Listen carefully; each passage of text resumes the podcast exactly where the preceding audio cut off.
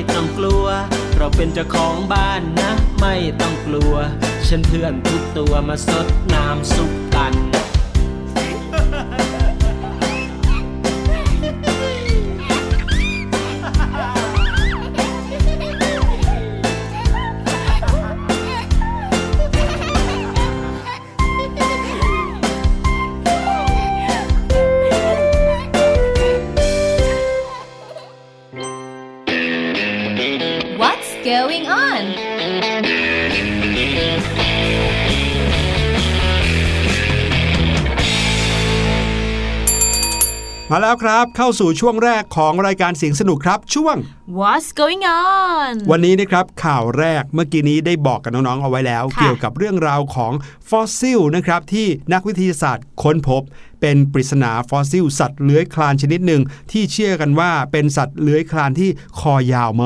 ากอู้ซากดึกดำบรรพ์นี้นะครับมีชื่อว่า Tanystropheus ครับ เป็นหนึ่งในซากฟอสซิลที่ทำเอานักวิจัยงงงวยกันมาช้านานเลย เพราะว่าวันดีคืนดีก็มีนักบรรพชีวินวิทยา บอกว่าฟอสซิลเนี้ยน่าจะเป็นสัตว์เลื้อยคลานที่บินได้นะครับ อย่าง pterodactyl เนื่องจากโครงกระดูกกลวงยาวของมันเนี่ยคือกระดูกนิ้วที่รองรับปีกได้อ๋อก่อนหน้านี้นะเขามีความเชื่อกันอย่างนี้ แต่ว่าต่อมาก็พบซากที่มีกระดูกคอยาว ดูแล้วเนี่ยน่าจะเป็นสัตว์เลื้อยคลาน โดยยาวประมาณ 6 เมตรกว่านะครับโอ้เอาแค่คอของมันเนี่ยก็ยาว 3 เมตรแล้วครับ โอ้โหโอ้เท่ากับห้องยาวมากห้องหนึ่งเลยอะเฉพาะใช่คอนะที่ทำให้งงๆกันอยู่เนี่ยก็คือว่าเจ้า Tanystropheus เนี่ยมีชีวิตอยู่เมื่อ 242 ล้านปีก่อนค่ะช่วงกลางยุคไทรแอสซิกนะครับ ซึ่งไดโนเสาร์เพิ่งเริ่มปรากฏตัวบนบกอืมยุคประมาณสัก 240 ล้านปีเนี่ยนะอ๋อคือก่อนหน้าไดโนเสาร์ยังอยู่ในน้ำมันอยู่อ๋อนะครับ ส่วนมหาสมุทรนั้นถูกปกครองโดยสัตว์เลื้อยคลานขนาดยักษ์ นักวิจัยก็เลยไม่แน่ใจครับว่า Tanystropheus เนี่ยอาศัยอยู่บนบกหรือว่าในน้ำกันแน่ เพราะว่ายุคนั้นเป็นยุคที่ส่วนใหญ่แล้วไดโนเสาร์จะอยู่ในน้ำยังไม่มีสัตว์ที่ขึ้นมาบนบกนะครับ และที่สงสัยตามมาก็คือพวกมันเนี่ยน่าจะมีอยู่สักประมาณ 2 ชนิดได้ค่ะเนื่องจากเห็นฟอสซิลที่มีความคล้ายกันแต่ไม่เหมือนกันอยู่ 2 ชนิด ขนาดก็ต่างกันด้วยอืม ล่าสุดนะครับ ข่าวเพิ่งออกมาเมื่อสัปดาห์ที่แล้วนี้เอง บอกว่านักบรรพชีวินวิทยาจากพิพิธภัณฑ์ฟิลด์ในสหรัฐอเมริกา และมหาวิทยาลัยซูริกในสวิตเซอร์แลนด์ เขาได้ไขปริศนาลึกลับนี้ โดยใช้เทคโนโลยีทันสมัยชนิดหนึ่งนะครับ มาดูรายละเอียดกระดูกและกะโหลกศีรษะของทานิสโทฟิอัสค่ะก็คือสัตว์เลื้อยคลานขนาดใหญ่ชนิดเนี้ยอืม ด้วยการสแกนฟอสซิลจากเครื่องเอ็กซเรย์แล้วก็สร้างภาพสามมิติของชิ้นส่วนกระดูกที่อยู่ภายในขึ้นมา โอ้โหโอ้โหทำให้นักวิจัยแล้วก็นักบรรพชีวินวิทยาทั้งหลาย สามารถที่จะเห็นรายละเอียดทางสันฐานวิทยาหรือว่ารูปร่างของมันได้ โอ้โหอืมเทคโนโลยีสมัยใหม่นี้สุดยช่อวดยให้นักวิทยาศาสตร์ สามารถสืบค้นคว้าหรือว่าไขปริศนาได้ง่ายขึ้นด้วยนะเนี่ยใช่เห็นชิ้นส่วนแค่ชิ้นเดียวเนี่ยสามารถทำเป็นสามมิติขึ้นมาได้ทั้งตัวเลย โอ้โหไม่น่าเชื่อเนอะไรขดยเดี๋ยวนี้เทคโนโลยีไปไกลขนาดนี้แล้วละครับจน้งองค่ะน้องๆ เขาบอกว่ากะโหลกศีรษะแล้วก็รูด้านบนของจมูกมันเนี่ยเหมือนกับจระเข้ๆอ๋อบ่งบอกว่าทานิสโทรฟิอัสเนี่ยอาศัยอยู่ในน้ำครับอืมอืมเพราะว่ามีโพรงจมูกที่เอออยู่ด้านบน ซึ่งสัตว์ส่วนใหญ่ก็จะใช้ในการหายใจเวลาขึ้นมาที่ผิวน้ำค่ะ แล้วก็วิธีจับเหยื่อของมันเนี่ยก็คือ มันอาจจะนอนรอให้ปลาและสัตว์ที่คล้ายปลาหมึกว่ายผ่านมาเดี๋ยวจากเดี๋ยวะนั้นก็ใช้ฟันโค้งยาวเนี่ยจับกินแวบ พี่หลุยอืมนอนรอ ใช่ นอนรอเลยเหรอคะลองนึกภาพนะครับ เป็นสัตว์ตัวหนึ่งที่เหมือนกับเนสซีเหมือนสัตว์ประหลาดเนสซีในทะเลเนี่ยตัวยาวๆนะ ตัวกลมๆ แต่ว่าคอยาวๆ นอนนิ่งอยู่ในน้ำพอมีสัตว์น้ำเลื้อยผ่านมาหรือว่าว่ายน้ำผ่านมา มันก็ตวัดแวบกินเข้าไปอย่างเงี้ยโอ้โหถือว่าโชคร้ายมากเลยนะอืมตัวนั้นน่ะ แล้วก็พฤติกรรมของมันเนี่ยนะครับเขาคาดการณ์ว่ามันน่าจะขึ้นบกบางเวลาอืม โดยเฉพาะอย่างยิ่งเพื่อวางไข่อืมนะครับ เหมือนเต่าทะเลหมือนเลยเต่าเลยอืมโดยรวมแล้วนะครับ เขาเชื่อว่าเจ้าตัวทานิสโทรฟิอัสเนี่ยอาศัยอยู่ในมหาสมุทรครับ แล้วก็ยังพิสูจน์ได้ด้วยว่าพวกมันเนี่ยมี 2 สายพันธุ์อืมแต่ว่าต่างขนาดกันก็คือว่าหน้าตาเหมือนกันเลย แต่ไซส์ต่างกัน ตัวเล็กตัวใหญ่ เออทำไมเขาถึงได้มองว่ามันเป็น 2 สายพันธุ์น่ะนั่นน่ะสิทำไมเขาไม่มองว่ามันคือตัวลูกกับตัวแม่อะไรอย่างเงี้ยเนาะเหมือนคนไหมอะมีเด็กกับผู้ใหญ่เอออันนี้ก็อาจจะเป็นตัวลูกกับตัวผู้ใหญ่แล้วอ่าพี่หลุยโตแเชื่อว่านะครับคงเป็นเพราะสรีระของเขาแตกต่างกันบ้างบางส่วนนะครับอืมนักวิจัยเนี่ยก็ได้ตั้งชื่อให้กับทั้งสองสายพันธุ์ที่ค้นพบด้วยนะค่ะ ตัวใหญ่เนี่ยเขาตั้งชื่อว่า Tanis trophius hydroides อืมส่วนตัวเล็กก็ตั้งชื่อดั้งเดิมที่เคยมีคนตั้งไว้ก่อนนะครับ ก็คือ Tanis trophius longobardicus โอ้โหอืมอันนี้ชื่อก็นี่คืออ่อ่านยากเหมือนกันนะเนี่ยพี่หลุยใช่ก็ส่วนใหญ่แล้วเนี่ยชื่อของไดโนเสาร์เนี่ยมักจะชื่อยาวๆแบบนี้ทั้งนั้นเลยอืมแต่เชื่อไหมชาวเสียงสนุกเนี่ยรวมไปถึงเด็กๆ ในวัยประมาณ 6-12 ขวบทุกคนเนี่ยค่ะจำชื่อไดโนเสาร์แม่นกันทุกคนพี่แนนว่าเผลอๆก็คือจำได้มากกว่าพี่แนนอีก พี่แนนนี่คือไม่ค่อยมีความรู้ทางด้านไดโนเสาร์เลยขอพูดตรงๆนะคะอืมน้องๆถ้าแล้วจะเอาน้มาองบอกๆเออถ้าประน้จาอนงตัวเองทำไมๆน้องๆคนไหนที่อาจจะมีความชื่นชอบในไดโนเสาร์ครับเขาก็จะมีความไป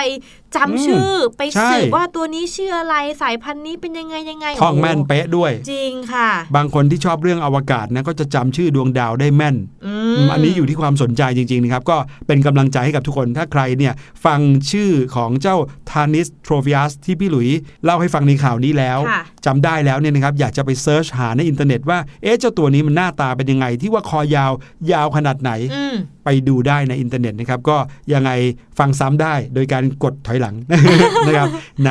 พอดแคสต์นี้นะครับเอาล่ะมาที่ข่าวที่ 2 กันบ้างดีกว่า พี่แนนมีข่าวอะไรมาฝากครับวันโอ้นี้โห เป็นเรื่องราวเกี่ยวกับการปรับตัวสู้กับโควิดค่ะ ครับเป็นเรื่องราวเกี่ยวกับสัตว์เหมือนกันพี่หลุย ที่โรงละครสัตว์ที่เยอรมนีเลยนะคะ เขาเริ่มมีการปรับตัว แต่ว่า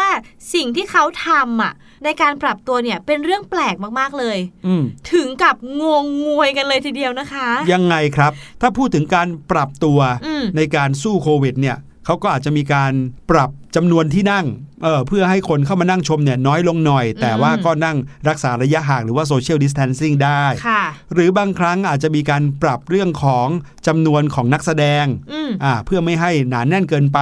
าอะไรแบบนี้ไหมโหอันนั้นพี่นายคิดว่าเขาทำอยู่แล้วอืมแต่ว่าอันนี้เป็นเรื่องเพิ่มเติมขึ้นมาค่ะสำนักข่าวรอยเตอร์นะคะ เขาได้รายงานข่าวว่า โรงละครสัตว์ในประเทศเยอรมนีค่ะเขาได้ปรับตัวต่อสถานการณ์การระบาดของโควิด -19 ที่ทำให้รายได้จากการเปิดโรงละครสัตว์เนี่ยลดลงนะคะ ด้วยการอะไรรู้ไหมน้ทำอะไรองฮะๆการเก็บมูลสิงโตและหืมเสือค่ะ มูลสิงโต มูลก็คืออึอึของสิงโตเนี่ยนะ ใช่ค่ะภูภูของน้องสิงโตแล้วก็น้องเสือนี่แหละค่ะที่เลี้ยงอยู่จำนวน 26 ตัว ใส่ขวดโหลแล้วก็ไปจำหน่ายค่ะ ในราคาขวดละ 5 ยูโร หรือประมาณ 183 บาท ขายมูลสิงโตเออหรือว่าภูภูของสิงโตของเสือเนี่ย ใช่ ขายไปทำไมครับ ทุกคนคงจะงงเลยใช่ไหมคะใช่ว่าครับอ้าพี่วหลุยส์ก็งง เจ้าภูภูของสิงโตของเสือเนี่ยมันมีสรรพคุณอะไรอืมทำไมถึงต้องใส่ขวดบรรจุขวดแล้วก็ไปขาย ใช่สำหรับมูลของสิงโตแล้วก็เสือนะคะ มีสรรพคุณในการไล่สัตว์รบกวนหืม โดยเฉพาะบรรดาสัตว์ป่าที่อาจบุกรุกเข้าไปทำลายทรัพย์สินสิ่งของในบ้านหรือว่าบ้านสวนของคนในชุมชนระแวกนั้นค่ะครับซึ่งคุณมาร์ตินเลซี่นะคะ เจ้าหน้าที่ประจำโรงละครสัตว์เขาก็ได้ออกมาบอกว่า ในตอนแรกเนี่ยก็ไม่รู้มาก่อนเลยว่า ผู้พูของสัตว์เหล่านี้มีประโยชน์ด้วย จนกระทั่งค่ะมีวันหนึ่งชาวบ้านเขามาบอกนะว่า มูลของสิงโต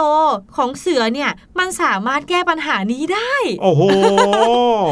ก็เลยเอามาใส่ขวดขายซะเลย ใช่ โอ้โห คราวนี้ในแต่ละวันก็ไม่ต้องทำอะไรแล้วอืมนั่งจ้องเลยว่าจะปึ๊บปึ๊ดขึ้นออกมาเมื่อไหร่ใช่ไหมฮะใช่เลยแล้วไปค่ะเก็บพี่มาใส่หลุยขวดเลยเออโอ้โหนี่เพิ่งรู้เหมือนกันนะ มูลของสัตว์ทั้งสองชนิดนี้ ขับไล่สัตว์รบกวนได้ค่ะเอาไว้ไล่หนูในบ้านลองนึกดูนะ ถ้าเอามูลสัตว์มูลสิงโตมูลเสือเนี่ย มาโปรยรอบบ้าน รอบบ้านเพื่อป้องกันหนู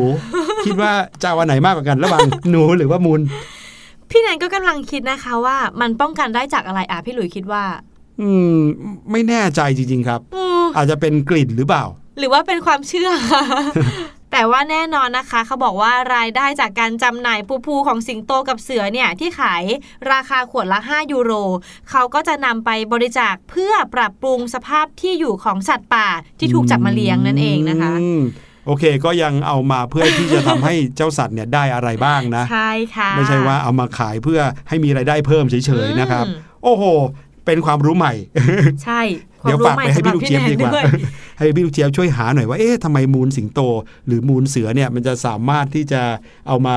ไล่สัตว์ต่างๆ ไล่อะไรรบกวนได้ด้วยจริงนะค่ะเอามาที่ข่าวสุดท้ายของช่วงนี้กันดีกว่านะครับค่ะก็คือเรื่องราวของการซื้อยาออนไลน์นะครับอืม สำหรับน้องๆนี่ที่ปกติแล้วอาจจะไม่ค่อยได้ซื้อยาเองค่ะหรือว่าไม่ค่อยได้เดินเข้าร้านยาด้วยตัวเองอืมถ้าเกิดว่าเป็นอะไรขึ้นมาอย่างเช่น ปวดท้องปวดหัวนิดๆหน่อยอืมๆคุณพ่อคุณแม่ก็มักจะเป็นคนไปซื้อให้ใช่หรืออย่างมากถ้าอยู่ด้วยกันก็พากันเข้าไปในร้านขายยาอืมเพื่อที่จะได้ให้ทางเภสัชกรเขาดูด้วยว่าเออเนี่ยตอนนี้น้องหน้าตาไม่ค่อยสบายเลย มีไข้นิดหน่อยมีน้ำมูกหรือเปล่าอะไรยังไงดีอะไรแบบเนี้ยนะครับค่ะเภสัชกรก็จะแนะนำยามาใช่ไหมครับอืมแล้วก็ซื้อยากลับบ้านมา รับประทานก่อนใช่ถ้าเกิดว่าเป็นหนักเราก็อาจจะไปหาคุณหมออีกทีหนึ่งใช่ไหมค่ะแต่ว่าเดี๋ยวนี้เนี่ยนะครับเขามีการซื้อยาออนไลน์กันแล้วอืมจริง ๆ มีมานานแล้วละครับ แต่ว่า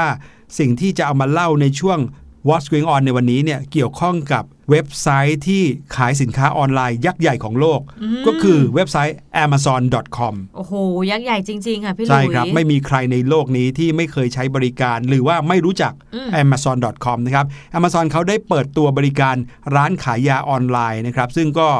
ไม่ได้ขายทั่วโลกนะ แต่ขายเป็นประเทศประเทศไปค่ะอย่างเช่นพี่หลุยอยู่ในประเทศไทยก็ต้องเอายาจากในประเทศไทยเนาะว่าเป็นยาของไทยอย่างเงี้ยนะครับค่ะ แต่ว่าตอนนี้เขายังไม่ได้มีครบทุกประเทศ ตอนนี้นะครับข่าวเมื่อสัปดาห์ที่แล้วบอกว่า Amazon เพิ่งจะเปิดตัวบริการร้านขายยาออนไลน์ขึ้นเป็นแห่งแรกในประเทศอินเดียครับ แล้วทำไมต้องเป็นอินเดียด้วยคะอ่าพี่หลุย เป็นคำถามที่ดีมากครับอืมที่ประเทศอินเดียเนี่ยเป็นประเทศที่มีประชากรเยอะมากเลยอืมอืมใช่ใช่ถ้าเกิดว่าน้องๆ เคยได้ยินหรือบางครั้งเนี่ยพี่หลุยจำได้ว่าในรายการเสียงสนุกของเราก็เคยพูดถึงเรื่องจำนวนคนในประเทศอินเดียว่าค่ะเยอะจริงอืมๆอยู่ตรงไหนของประเทศเนี่ยก็จะรู้สึกว่า เป็นงาน festival อะไรก็ไม่รู้ตลอดเวลา เพราะคนเยอะจริง ๆ เดินไปตามถนนหนทางเนี่ยคนก็จะแน่นเต็มไปหมดอืมนะครับแน่นอนเมื่อคนเยอะคนเจ็บป่วยก็เยอะ ความต้องการยาก็เลยเยอะด้วยนะครับ ยอดสั่งซื้อยาที่มีใบสั่งแพทย์นั้นครับเพิ่มสูงขึ้นหลายเท่าตัวในช่วงโควิด -19 อืมอืมเนื่องจากว่าพอคนเริ่มตัวร้อนเริ่มมีอาการระคายคอหรือไอเนี่ยซึ่งเป็นอาการเบื้องต้นเลยนะใช่ของคนที่เขาจะสงสัยว่าเป็นโควิด หรือเปล่าเนี่ยนะค่ะ เขาก็ไปหาซื้อยามาทำให้ยอดสั่งซื้อยารักษาโรค โดยเฉพาะอย่างยิ่งโรคที่เกี่ยวข้องกับทางเดินหายใจเนี่ยอืมมากขึ้นเยอะเยอะเยอะเลยในประเทศอินเดียนะครับอืมบริษัท Amazon เนี่ยก็ก็เป็นยักษ์ใหญ่ทางด้านการค้าปลีกออนไลน์อยู่แล้ว เขาก็เลยได้สบโอกาสตรงนี้แหละครับค่ะเปิดตัว Amazon Pharmacy โอ้โหโอ้พูดง่ายๆเหมือนเป็นร้านยาเลยนะครับ เป็นบริการออกใบสั่งยาและก็สั่งซื้อยานะครับ ตลอดจนบรรดา เวชภัณฑ์ หรือว่าสินค้าอะไรก็ตามที่เกี่ยวข้องกับเรื่องยาอืมได้ทางออนไลน์ เปิดขึ้นครั้งแรกในเมืองบังกะลอของอินเดียครับ แล้วก็จะขยายออกไปตามเมืองต่างๆ หลังจากที่ธุรกิจยาที่มีใบสั่งจากแพทย์กำลังขยายตัวอย่างมากในช่วงการแพร่ระบาดของโรคโควิด -19 เล่าให้น้องๆ แล้วก็พี่แนนฟังอย่างนี้ก่อนนะครับว่าในต่างประเทศเนี่ยส่วนใหญ่ด้วยนะ การซื้อยาในประเทศเหล่านั้นจะแตกต่างกับการซื้อยาในประเทศไทยครับค่ะในประเทศไทยเนี่ยเราเป็นอะไรเล็กๆน้อยๆก็เดินเข้าไปร้านขายยาใช่ก็ได้ยาที่ต้องการมาแล้ว เพราะว่าบ้านเรามีเภสัชกรไงพี่หลุยประจำเลยใช่ไหมใช่ค่ะ แต่ในต่างประเทศนะครับ จะซื้อยาจากร้านขายยาได้ จะต้องมีใบสั่งจากแพทย์เท่านั้นมอย่างเช่น พี่หลุยเนี่ยเป็นหวัดพี่หลุยจะเดินไปซื้อยาเองไม่ได้ โดยเฉพาะอย่างยิ่งในประเทศที่เจริญแล้วเยอะๆเลยนะ อย่างประเทศในแถบยุโรปอย่างเงี้ย อยู่ดีๆ เดินเข้าไปซื้อยาเนี่ยซื้อได้แค่บางประเภท เช่นยาอมอะไรอย่างเงี้ยนะครับอืมอืมแต่ถ้าเป็นยาที่จะรักษาโรคบางอย่างเนี่ยต้องมีใบสั่งเท่านั้นอืมเป็นใบสั่งจากหมอหมอแบบเซ็นลายเซ็นมาเลยว่า ให้คุณคนเนี้ยซื้อยาชนิดนี้จากร้านขายยาได้ค่ะโอ้แต่ถ้าพูดว่าซื้อยาแบบออนไลน์เนี่ยโอ้โหยิ่งแล้วกันใหญ่ไหมพี่หลุยครับเพราะว่าเราก็ไม่ได้เห็นหน้าคนที่เอายาให้เราอืมหรือว่าจะเชื่อถือได้หรือเปล่า เป็นครับยาแบบดีหรือเปล่าอืมเรากินได้หรือเปล่า ใช่ครับ ทาง Amazon เนี่ยเขาก็เลยได้มีการระบุรายละเอียดนะครับที่เกี่ยวข้องกับบริการเหล่านี้อย่างละเอียดเลยทีเดียวอืมเขาบอกว่ามันจะช่วยให้ลูกค้าได้รับบริการที่จำเป็นระหว่างที่กักตัวอยู่ที่บ้านอ๋อแน่นอนครับพอช่วงโควิด -19 เนี่ยคนก็ไม่อยากจะออกมาไปเที่ยวเดินไปซื้อยาก็ไม่กล้าแล้ว เพราะว่าใช่คนที่ติดเชื้อไวรัสโควิด น่าจะมีเยอะ เยอะเพราะฉะนั้นเนี่ยอยู่บ้านแล้วก็สั่งซื้อยาจากที่บ้านไปส่งที่บ้านก็น่าจะดีกว่าค่ะ ทางบริษัท Amazon เนี่ยเขาก็เริ่มก้าวเข้าสู่ตลาดค้าปลีกยานะครับ มาตั้งแต่ปี 2560 เมื่อ 3 ปีที่แล้วนะครับ ก่อนหน้าเนี้ยมันจะมีธุรกิจสตาร์ทอัพธุรกิจหนึ่ง ชื่อว่า PillPack ธุรกิจสตาร์ทอัพ f i e l p a c k เนี่ยเขาให้บริการส่งยาถึงบ้าน เหมือนเป็นแอปพลิเคชันนะครับ กดค่ะเข้าไปในแอปนี้ต้องการยาชนิดนี้ก็จะมีคนไปซื้อยาจากร้านขายยาแถวไหนไม่รู้มาให้เราอืมตามที่เราต้องการ Amazon เนี่ยนะครับเขาก็เข้าไปซื้อเลย นะครับอืมเข้าไปซื้ออืมสตาร์ทอัพ PillPack นี้ เพื่อที่จะเข้าไปเป็นเจ้าของ แล้วก็เข้าไปควบรวมการจัดการการขายยาออนไลน์เลย ในชื่อ Amazon Pharmacy ค่ะและเมื่อเดือนมกราคมที่ผ่านมานะครับ Amazon เขาก็เริ่มจดทะเบียนให้ Amazon Pharmacy เนี่ยมีตัวตนในประเทศอังกฤษ ออสเตรเลียแล้วก็แคนาดา อ๋อ แล้วนี่ก็คือมาที่ประเทศอินเดียแล้ว ใช่บอกได้เลยว่าเอาจริงมาก ๆ เลยนะครับ ในช่วงตลอด 2-3 ปีที่ผ่านมานะครับ Amazon เนี่ยเขาทุ่มเงินไปเยอะเลยนะ เยอะมาก ๆ เป็นแบบพันล้านดอลลาร์โอ้ในอินเดียนะครับ ขยายกิจการการค้าปลีก เพื่อเอาไปแข่งขันกับบรรดาซูเปอร์มาร์เก็ตที่อยู่ในพื้นที่อืมนะครับแล้วก็การค้าปลีกออนไลน์ในอินเดียที่มีอยู่เนี่ย Amazon ก็เข้าไปแข่งหมดเลยนะครับ เพื่อให้มีคนมาซื้อเขาเยอะโอ้โหๆคือนึกออกไหมพี่หลุยต้องเล่าเรื่องนี้เพราะว่ามันอาจจะฟังดูยากนิดนึงนะครับค่ะสำหรับน้องๆ แต่ก็สนุกดี ก็คือว่าในประเทศที่มีคนเยอะอย่างประเทศอินเดียเนี่ยค่ะถ้าสามารถเข้าไปเจาะตลาดคือเข้าไปขายของอะไรในนี้ได้ โอ้โหก็ได้กำไรมหาศาลแน่นอน เพราะคนใช่ซื้อมีเยอะอืมไม่ว่าจะแค่คนซื้อคนละชิ้นครับแต่ว่าด้วยจำนวนประชากรเขาเยอะ เป็นร้อยล้านคนเออแค่พันคนละล้านชิ้คนนก็ได้จำนวนเยอะมากๆแล้ว ใช่แล้วครับเขาก็เลยมีการเข้าไปแข่งขันในอินเดียกันเยอะมากๆเลยนะครับอืมนั่นก็เลยทำให้ตอนนี้ Amazon เปิดตัวแล้วเหมือนอย่างที่บอกนะครับ มีการสร้างโกดังขนาดใหญ่นะครับ เป็นเหมือนกับศูนย์กระจายสินค้า เฉพาะเรื่องยาอย่างเดียวอืมใหญ่โตมโหฬารมาก ซึ่งก็บอกเลยว่าในอนาคตอันใกล้พี่หลุยเชื่อว่า ก็คงจะเข้ามาในประเทศไทยได้เหมือนกันค่ะนะครับต่อไปเนี่ยน้องๆโตขึ้นกว่านี้อีกสัก 5 ปี 10 ปี เป็นวัยรุ่นแล้วอืมหรือเป็นผู้ใหญ่แล้ว อาจจะสามารถซื้อยาได้ทางแอปพลิเคชันโอ้อ่าอันนี้จะเป็นยังไงก็ติดตามกันต่อไปนะครับ ทั้งหมดนี้ก็คือสิ่งที่เอามาเล่าให้น้องๆฟังในช่วง What's Going On ขอบคุณข่าวทั้งหมดเลยจากไทยรัฐออนไลน์ด้วยครับ ใช่แล้วล่ะค่ะ เดี๋ยวให้น้องๆไปพักฟังเพลงกันก่อนนะคะ ช่วงหน้ารู้หรือไม่ พี่ลูกเจี๊ยบมีเรื่องราวว้าวๆมาฝากน้องๆอีกแล้วค่ะ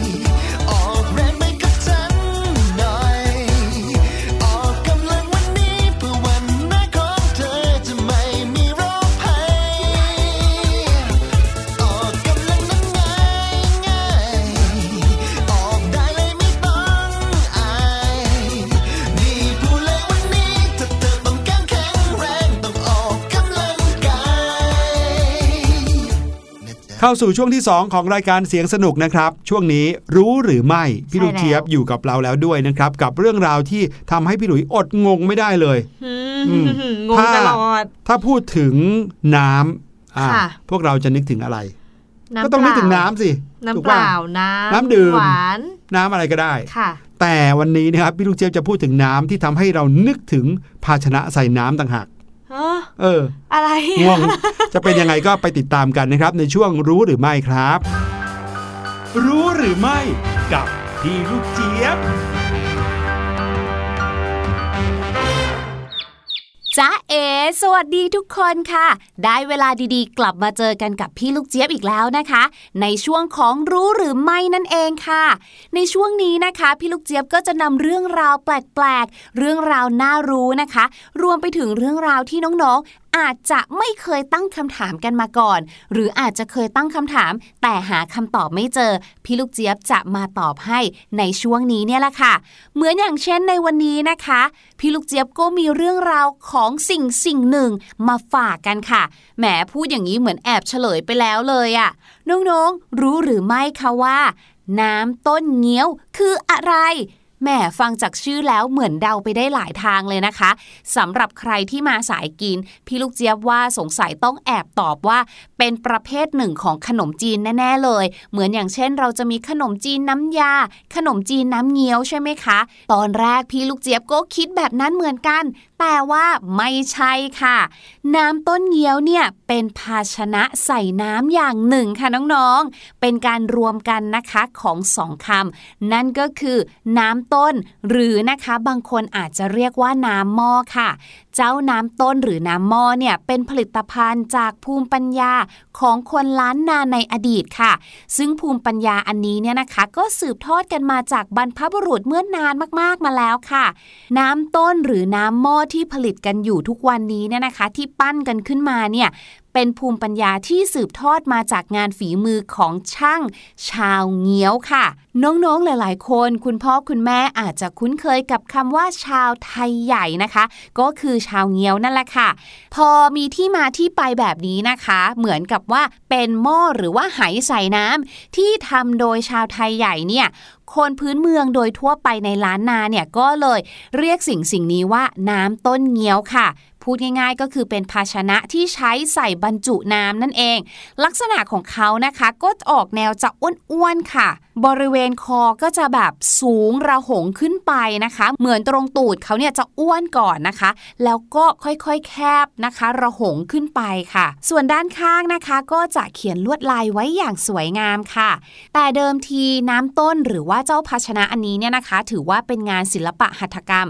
ที่เกี่ยวข้องกับวิถีชีวิตของชาวล้านนาค่ะ จริงๆ นับได้เลยนะคะว่าน้ำต้นเนี่ยเป็นเอกลักษณ์ทางวัฒนธรรมอย่างหนึ่งของชาวล้านนาเลยนอกจากที่เขาจะเอามาใช้เป็นภาชนะบรรจุน้ำดื่มแล้วเนี่ยนะคะ ก็ยังเป็นส่วนหนึ่งของภาชนะ เอาไว้ใส่ดอกไม้ในแท่นบูชา ในพิธีกรรมทางศาสนาอีกด้วยค่ะ รวมไปถึงนะคะก็ยังเป็นเครื่องประกอบยศของเจ้านายชั้นสูงอีกด้วย น้ำต้นเนี่ยเป็นภาชนะที่ทำขึ้นจากดินเผาค่ะ แล้วก็อย่างที่บอกนะคะว่าทำโดยชาวเงี้ยวหรือว่าชาวไทยใหญ่นั่นเองค่ะ ซึ่งแต่เดิมในสมัยก่อนเนี่ยกลุ่มคนเหล่านี้นะคะ ก็ถูกกวาดต้อน แล้วก็อพยพมาจากเมืองปุ แล้วก็เมืองศาสตร์ในเขตรัชฉานของพม่าค่ะ พี่ลูกเจี๊ยบเชื่อว่าใครที่ได้ไปเที่ยวแถวเหนือเหนือแถวเชียงใหม่อย่างเงี้ยนะคะ น่าจะเคยเห็นผ่านตากันบ้างแหละ แต่อาจจะไม่ทันได้รู้นะคะว่าเจ้าสิ่งสิ่งนั้นภาชนะใส่น้ำอันนั้นเนี่ยเขาเรียกว่าอะไรค่ะ ขอขอบคุณข้อมูลดีๆ เรื่องราวสนุกสนานแบบนี้นะคะ จากเชียงใหม่นิวส์ด้วยค่ะ ส่วนวันนี้หมดเวลาของพี่ลูกเจี๊ยบแล้วเจอกันใหม่ครั้งหน้าสวัสดีค่ะ รู้หรือไม่กับพี่ลูกเจี๊ยบ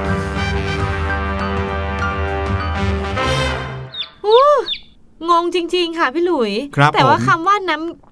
ต้นน้ำเงี้ยวน้ำเงี้ยวเนี่ยพี่แนนจะนึกถึงขนมจีนตลอดเลยนะน้ำเงี้ยวใช่ไหมเออโดยเฉพาะอย่างยิ่งขนมจีนน้ำเงี้ยวมาจากภูมิปัญญาคนล้านนาด้วยนะเออทำให้เรานึกถึงแบบขนมจีนน้ำเงี้ยวเลย ใช่ค่ะ ก็ขอบคุณพี่ลูกเจี๊ยบนะครับ ที่เอาเรื่องราวดีๆ มาฝากกันในวันนี้นะครับ ติดตามรู้หรือไม่ได้ทุกๆวันนะครับ ในรายการเสียงสนุกของเราครับ ใช่แล้วค่ะ เอาล่ะให้น้องๆไปพักฟังเพลงเพราะๆกันอีกสักครั้งหนึ่ง เดี๋ยวช่วงหน้านะคะ ห้องเรียนสายชิววันนี้เราจะมาเข้าสู่วิชาวิทยาศาสตร์ค่ะ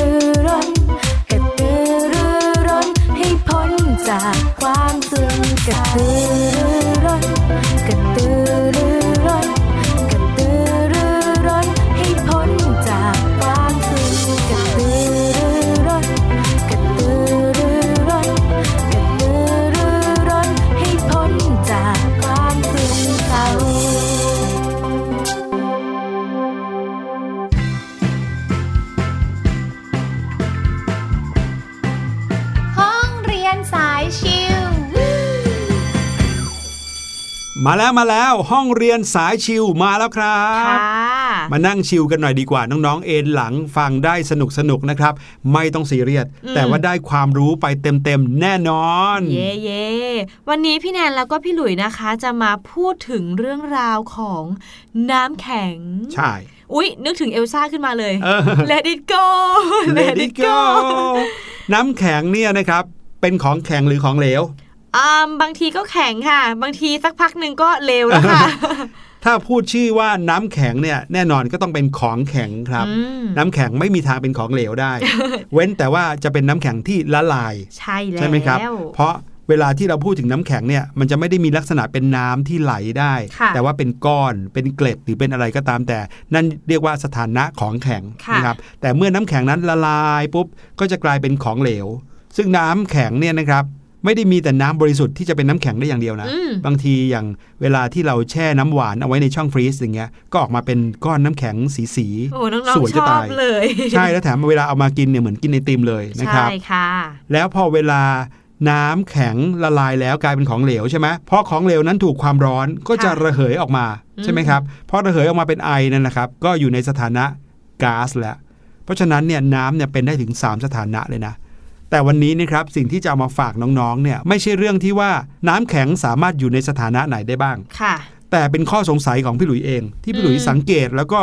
เริ่มสงสัยว่าทำไมน้ำแข็งถึงได้มีลักษณะแบบนี้อืมลักษณะไงรู้ไหมยังไงคะพี่แนนครับน้องๆครับ นึกภาพตามพี่หลุยนะฮะเวลาที่เราเห็นน้ำแข็งเนี่ยค่ะเราจะเห็นน้ำแข็งบางก้อนเนี่ยใสปิ๊งเลย เออ ใช่ไหมใสแบบใสใสเลย ใส่กิ้งเออ มองทะลุผ่านไปได้เลย แต่น้ำแข็งบางก้อน โดยเฉพาะอย่างยิ่งน้ำแข็งที่เรา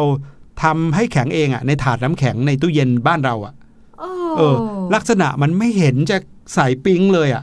เป็นเหมือนกับน้ำแข็งก้อนขาวๆ หรือว่ามีสีขุ่นๆ อยู่ตรงกลาง จริงด้วยค่ะเออพี่หลุย น้องๆ ครับ พี่แนนครับ เคยสงสัยไหมว่าทำไมถึงเป็นแบบนั้น อือืมม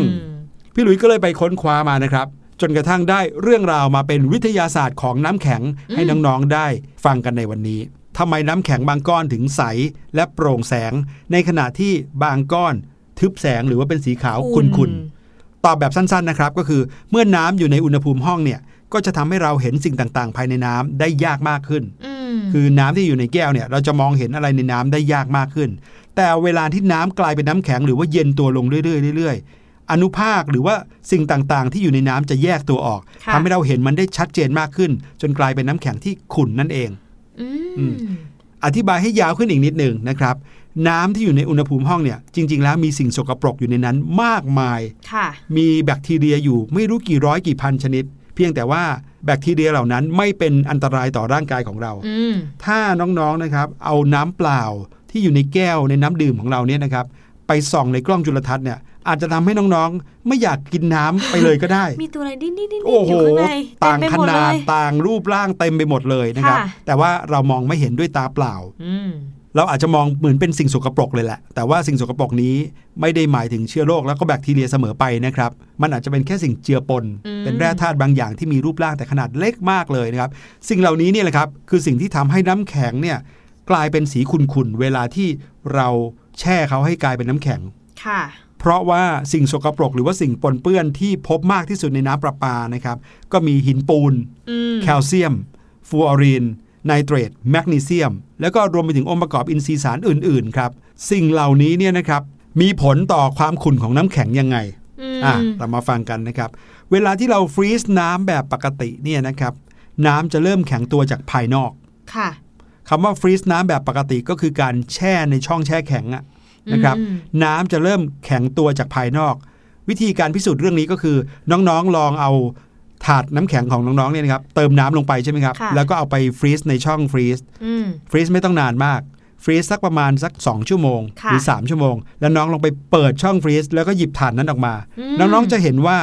น้ำเนี่ยจะเริ่มกลายเป็นน้ำแข็งที่บริเวณขอบรอบใช่ๆแต่ตรงกลางยังเป็นน้ำอยู่ใช่ค่ะใช่ไหม